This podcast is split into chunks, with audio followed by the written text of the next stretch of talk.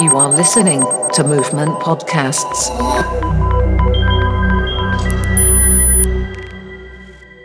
Ακούτε τα podcast του Movement Radio στο πλαίσιο της έκθεσης σύγχρονης τέχνης Πλάσματα 2 Ιωάννινα της στέγης του Ιδρύματος Ωνάση. Η πόλη των Ιωαννίνων, όπως και κάθε πόλη, δεν είναι απλώς ένας τόπος όπου συμβαίνουν γεγονότα. Είναι πολλά πράγματα μαζί. Είναι οι αναμνήσεις της, οι σιωπές της, οι μαρτυρίες της, οι αφηγήσεις της, κυρίαρχες και μη, οι άνθρωποι της. Κάθε πόλη ψιθυρίζει το παρελθόν, το παρόν και το μέλλον της. Το ερώτημα είναι, ακούμε αυτούς τους ψιθύρους; Movement Radio Podcasts, Πλάσματα 2 Ιωάννινα, τη στέγης του Ιδρύματος Ωνάση. Ο δημοσιογράφος Γιώργος Τσαντίκος επιχειρεί μια καταγραφή της μουσικής σκηνής στα Γιάννενα από τη δεκαετία του 70 και μετά. Στο podcast ακούγονται ο Γιάννης Μίτσης, οι Deans, ο Βαγγέλης Αγγέλης, ο Φυσιολατρικός Σύλλογος, το Κεφάλαιο 24, οι Όμα, το Ψυγείο Ψυγείο, οι Μεταλλακτικοί Επικίνδυνοι, οι Fuzzy Nerds, οι Dirty Sense και οι Ταμπούρο Μπότα. Γιάννενα για μένα έχουν ένα χαρακτήρα δικό τους, δηλαδή ε, δεν το βρίσκεις ε, αυτό σε άλλες πόλεις. Είχαν τελείως το δικό τους χαρακτήρα. Δηλαδή, αυτό το λέω όχι ότι ε, συμβαίνει να είμαι από εκεί. Εύκολα κάνεις παρέα, ε, είναι μικρά τα, οι, οι, οι αποστάσεις, ξέρεις τον καθέναν ποιος έχει τι, την κιθάρα, το αυτό, το στούντιο, θα βρεθείς, θα πας, θα, θα βρεθείς στο καφέ, θα αλλάξεις ε, τέτοια. Οπότε υπάρχει ένα πεδίο δημιουργικότητας δηλαδή στην, στην πόλη και ο ήχος των Ιωαννίνων, αυτό είναι σημαντικό, έχει, έχει μια προσωπικότητα δηλαδή σε όλα τα σχήματα ας πούμε ε, βλέπεις ότι το καθένα προσπαθεί να έχει το, τον ήχο του. Στη δεκαετία του 70 η πόλη των Ιωαννίνων ήταν ιστορική αλλά ήταν και μακριά. Ήταν μακριά από την Αθήνα, μακριά όμως και από τη Θεσσαλονίκη, με πολλές ώρες να μεσολαβούν για ένα έστω τυπικό επαγγελματικό ταξίδι. Εκείνο τον καιρό γίνονταν οι πρώτες απόπειρες να συστηθεί η πόλη σε τουριστικό κοινό, με δραματουργημένα τουριστικά βίντεο που δημιουργούσε ο ΕΟΤ. Τι έκανες όμως αν ήσουν teenager στα Γιάννα των 60s και των 70s? Παρά τη δύσκολη πρόσβαση στην πόλη, τα Γιάννενα ήταν μια πόλη με ισχυρή αστική τάξη, επιφανείς εκπροσώπους της, ιστορικά σχολεία και επίσης μια πολύ μεγάλη ιστορία που εκτιλισόταν γύρω της και πίσω της. Καλά όλα αυτά. Rock and roll έπαιζε κανείς. Ναι, έπαιζαν η μουσική στα night club της πόλης. Ιστορικές φυσιογνωμίες, δάσκαλοι για τους νεότερους, εκεί κάπου στα μέσα των 60s και στις αρχές των 70s. Η μουσική σκηνή διαμορφωνόταν με διτό τρόπο. Από τη μία οι οργανοπαίχτες και τα δισεύρετα μουσικά όργανα που επί σκηνής έκαναν πρόγραμμα χορεσπερίδας, από ελαφροπόπ μέχρι λαϊκά. Από την άλλη, οι ίδιοι άνθρωποι που έρχονταν σε επαφή με αναδυόμενα μουσικά ρεύματα της εποχής τα μπουρμπούλια και ο Σαββόπουλος με τον μπάλο. Ήταν ένα πρώτο ηλεκτροσόκ και όλο και περισσότερος κόσμος έμπαινε και έβγαινε στα οδεία. Κυρίως όμως έβγαινε γιατί οι μουσικές φόρμες που αναζητούσε δεν προσφέρονταν για μάθηση. Είτε γιατί δεν ήταν γνωστές, είτε γιατί ήταν κοινωνικά πρόσιτες και σε ένα βαθμό απαγορευτικές. Τι θες τώρα με τους γεγέδες, πρέπει να προχωρήσουμε στην έκτη του Μπαχ. Ενώ λοιπόν η υπόλοιπη χώρα ετοιμαζόταν για την εποχή της τηλεόρασης και ο Στιούαρτ Χολ ήδη δούλευε πάνω στα μοντέλα κωδικοποίησης και αποκωδικοποίησης στον τηλεοπτικό διάλογο, τα Γιάννενα θα έβλεπαν για πρώτη φορά τηλεοπτική εικόνα στο τελικό του Webley το 1971. Τότε, οι άνθρωποι στα Γιάννενα είδαν τον Παναθηναϊκό να παίζει με τον Άγιαξ στη βιτρίνα ενός καταστήματος ηλεκτρονικών συσκευών στην οδό Αβέροφ. Ο κόσμος όμως που άκουγε μουσική, είτε από τις ραδιοφωνικές εκπομπές του Πετρίδη, είτε από τα βινίλια που έφταναν στην πόλη από διάφορες πηγές, την Αθήνα και το εξωτερικό, άρχισε να γίνεται ορατός. Η μικροκοινωνία που άρχισε να δημιουργείται γύρω από τα μπαρ που φτιάχνονταν σε διάφορα σημεία της πόλης, μάθαινε να παίζει μουσική με συμβατούς και αντισυμβατικούς τρόπους. Όταν δεν έβλεπε κάποια από τις νεοσύστατες μπάντες σε κάποια από τις πάτες της εποχής, μπορεί να πλακωνόταν με τους καζατζιδικού της πόλης ή να έπαιζε σε πανηγύρια και γάμους, εάν είχε αποκτήσει καλύτερη επαφή με τα μουσικά όργανα. Εμείς ξεκινούσαμε από ε, ρεμπέτικα, λαϊκά, πεδουράκι, δημοτικά και γινόταν χαμός. Γινόταν χαμός. Και παίζαμε στα χωριά γύρω. Πεδινή, Σέβιανα, Καστρίτσα. Επίσης, περιορισμένη ήταν η πρόσβαση στα όργανα. Λίγα τα μαγαζιά, όχι πολλές επιλογές. Οι wannabe μουσικοί κοιτούσαν τα όργανα στα εξώφυλλα των δίσκων για να καταλάβουν τι μπαίνει πού. Κάποτε όμως αυτοί οι άνθρωποι θα έπρεπε να γίνουν ορατοί. Στα τέλη της δεκαετίας του 70 είχαν ξεκινήσει να το καταφέρνουν. Ένα σημαδιακό γεγονός ήταν η συναυλία μιας νεοσύστατης γενικά μπάντας, των Deans.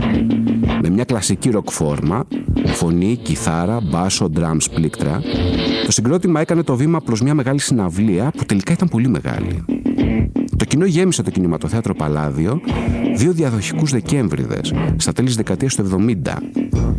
Η διάσταση των δύο συναυλιών ήταν αυτή που γέμισε το χωροχρονικό κενό, καθώς επηρέασε πολύ κόσμο, ο οποίος έβλεπε ότι θεωρητικά το βήμα από το κοινό στο Σανίδι ήταν εφικτό και στα Γιάννενα.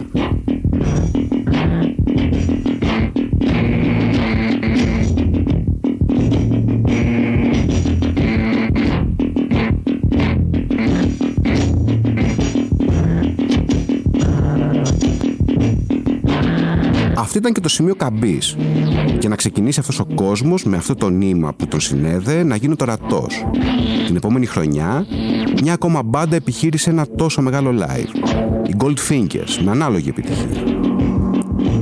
Η όσμωση με τους ανθρώπους που έρχονταν από άλλες πόλεις στα Γιάννενα για να σπουδάσουν ανανέωνε με πολλούς τρόπους την τροπική κοινωνία. Θυμηθείτε ότι ήταν και είναι εν πολλής, μια κλειστή γενικά κοινωνία με ισχυρή αστική κοινωνική ταυτότητα και όχι ένα μέρος που μπορείς έτσι απλά να το επηρεάσεις. Στις αρχές του 80 η πόλη είχε διάφορες προσλαμβάνουσες. Είχε καταρχάς περισσότερα μπαρ, ένα από τα οποία άνοικε και σε έναν από τους πρώτους αντιρρησίες συνείδησης στην Ελλάδα. Αυτά τα μπαρ δεν παίζανε μόνο τα γνωστά και δεδομένα, αλλά άκουγαν και μετέφεραν το punk και το new wave στην πόλη. Υπήρχαν ακόμα και δισκάδικα που έφεραν τέτοια βινίλια και φυσικά έγραφαν και κασέτες. Έτσι και οι μπάντες με τη σειρά τους άρχισαν να πειραματίζονται σε παλιούς και νέους ήχους, να χώνονται σε αυτοσχέδια στούντιο και να γράφουν τη δική τους μουσική. Αυτή ήταν και η δεύτερη άνοιξη της μουσικής σκηνής της πόλης. Το ακροατήριο μεγάλωνε, οι οργανοπαίχτες αυξάνονταν, η τοπική αυτοδιοίκηση υποχρεούνταν πλέον να αναγνωρίσει την ύπαρξή τους. Ένα μεγάλο ανοιχτό μουσικό γεγονός της πόλης ήταν ένα φεστιβάλ που έγινε στα Λιθαρίτσια, το κεντρικό πάρκο της πόλης, που οι συμμετέχοντε το θυμούνται ως Λιθαρούτστοκ. Όλα αυτά δεν σήμαιναν ότι ξαφνικά άνοιξε ένα παράθυρο και μπήκε το φως της μέρας. Η ενημέρωση και η επαφή με διάφορα μουσικά γεγονότα και ρεύματα ήταν ακόμα δύσκολη τα μουσικά έντυπα της εποχής έφταναν αργά στην πόλη και συχνά, όταν ερχόταν κανένας φοιτητής από την Αθήνα με καινούριο δίσκο, το τοπικό μουσικό φιλοκοινό είχε μείνει στην παλιότερη σύνδεση της μπάντας ακόμα. Ο ήχος, το περιοδικό, ερχόταν με τρεις μήνες καθυστέρησης στα πλατήρια τύπου της πόλης. Η κίνηση όμως δεν σταματούσε. Τα Γιάννενα έγιναν έδρα μιας DIY μουσικής εταιρείας, της Βάρκας, η οποία έμελε με πενιχρά μέσα να κυκλοφορήσει μερικά από τα πλέον θρηλυκά tapes της δεκαετίας του 80. Η μουσική σκηνή ήταν έτοιμη να βγει έξω από τα όρια των Ιωαννίνων. Να ακουστεί ένας και να τραβήξει και τους άλλους μαζί, όπως λένε προτεργάτες της.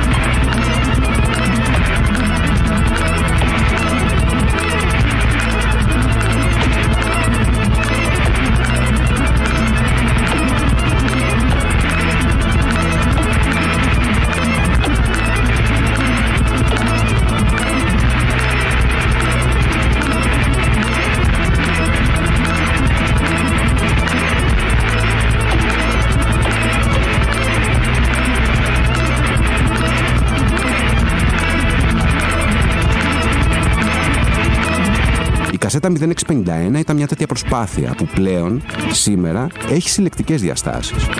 Διάφορες μπάντες της πόλης μαζεύτηκαν και γράφτηκαν ώστε να κυκλοφορήσει αυτή η συλλογή που θα ήταν η πρώτη ουσιαστικά ηχογραφημένη κυκλοφορία με πρωτότυπο υλικό.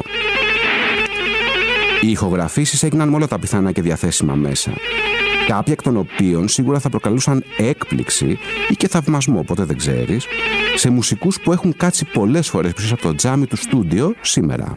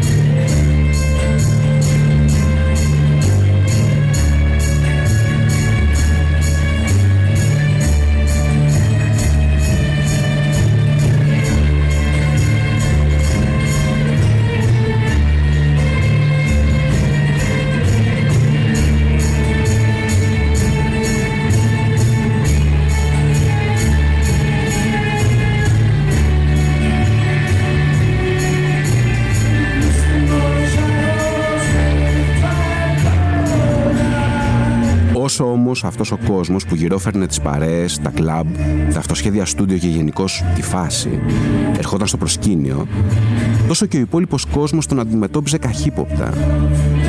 Η ταξικότητα διαπερνούσε και την ίδια τη μουσική σκηνή, που λειτουργούσε σαν μικρό κόσμος έτσι κι αλλιώς.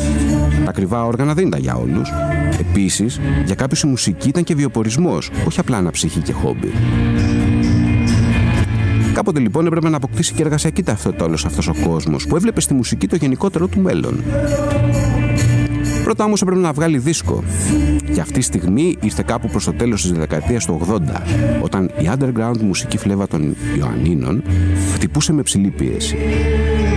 Οι μπάντες έγραφαν τη δική της μουσική, χάραζαν γραμμές που έμοιασαν με πιο κοντινές διαστολές στο πεντάγραμμο της εποχής, πειραματίζονταν και δεν φοβόντουσαν να περάσουν και τα avant-garde σύνορα. Σε σύγχρονη παραγωγή, με σημεία του πλανήτη όπου το punk, το new wave, ακόμα και οι synth και ambient τρικυμίες ήταν σε εξέλιξη.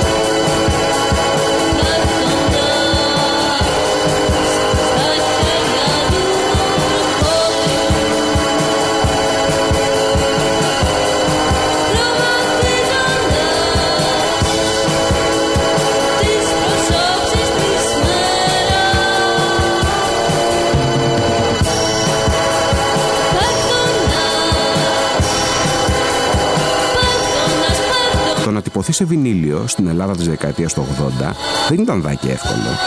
Πολύ δε περισσότερο για την ελληνική επαρχία. Το 1988 όμως, το κεφάλαιο 24, κυκλοφόρησε το Teen Invaders από την DD Music, ένα δίσκο που δικαιολογούσε σε μεγάλο βαθμό το υπόγειο ρεύμα των μουσικών Ιωαννίνων και τη φήμη του.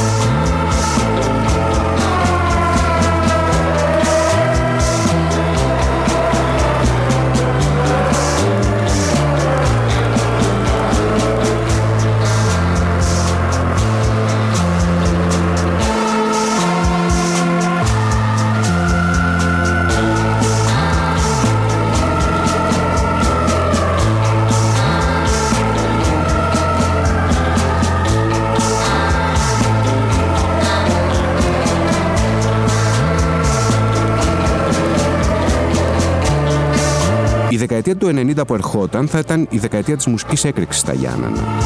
Πλέον υπήρχαν πολλά περισσότερα από πριν. Κανονικά στούντιο, περισσότερα ραδιόφωνα, περισσότερος φοιτητόκοσμος, περισσότερα όργανα και δίσκοι και CD πλέον, μεγαλύτερο κοινό, περισσότερα live και κυρίως περισσότερες μπάντες. Ο δρόμος που χαράχτηκε στη δεκαετία του 80 γέμιζε σταδιακά με περισσότερο κόσμο. Ακόμα και η εκπαιδευτική τάση άρχισε σιγά σιγά να προσαρμόζεται και να δημιουργούνται τμήματα μοντέρνας μουσικής στα οδεία της πόλης. Το Big Bang της πόλης όμως χαρακτηριζόταν και από τη φυγή των μουσικών σκαπανέων της. Πολλοί από αυτούς που ήταν οι πρωτοπόροι στα μουσικά πράγματα της πόλης πήγαν στην Αθήνα, στη Θεσσαλονίκη και στο εξωτερικό, γιατί τα όρια της πόλης συνέχισαν να είναι συγκεκριμένα.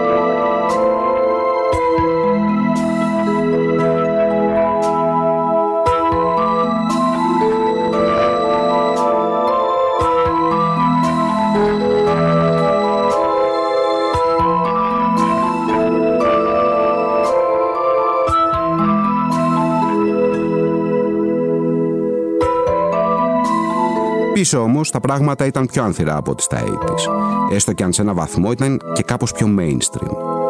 Ίσως και όχι, και αυτό φαινόταν ως αποτέλεσμα της πιο κοντινής επαφής με τα μουσικά ρεύματα. Παίζανε δηλαδή η Nirvana τον Nevermind, το άκουγες και το έβλεπες άμεσα στα Γιάννενα και όχι μετά από ένα εξάμεινο.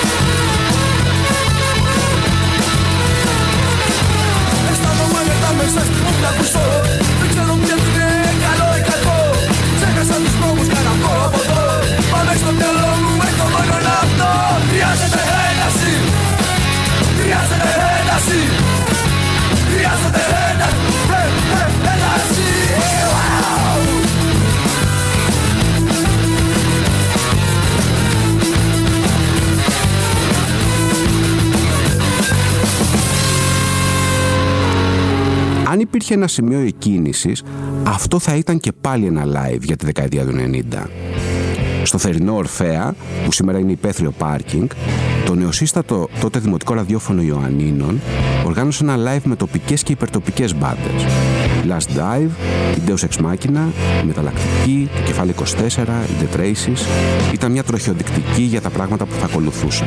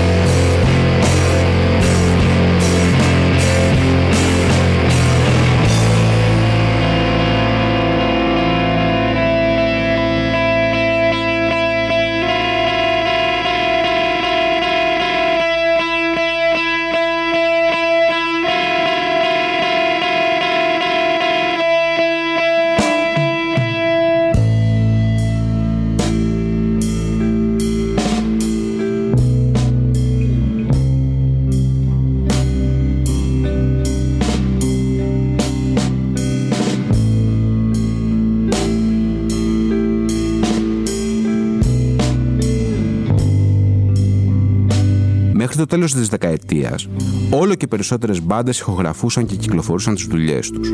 Η πόλη είχε πια τα πάντα, από post-punk συγκροτήματα μέχρι hard, heavy thrash, black αλλά και πιο pop rock. Κάποιες από αυτές τις μπάντες έφταναν μακριά, στο stage του Ρόδων και στο Αν, στα γραπτά των Αθηναϊκών μέσων μαζικής ενημέρωσης, μέχρι και στις σελίδες του New Musical Express.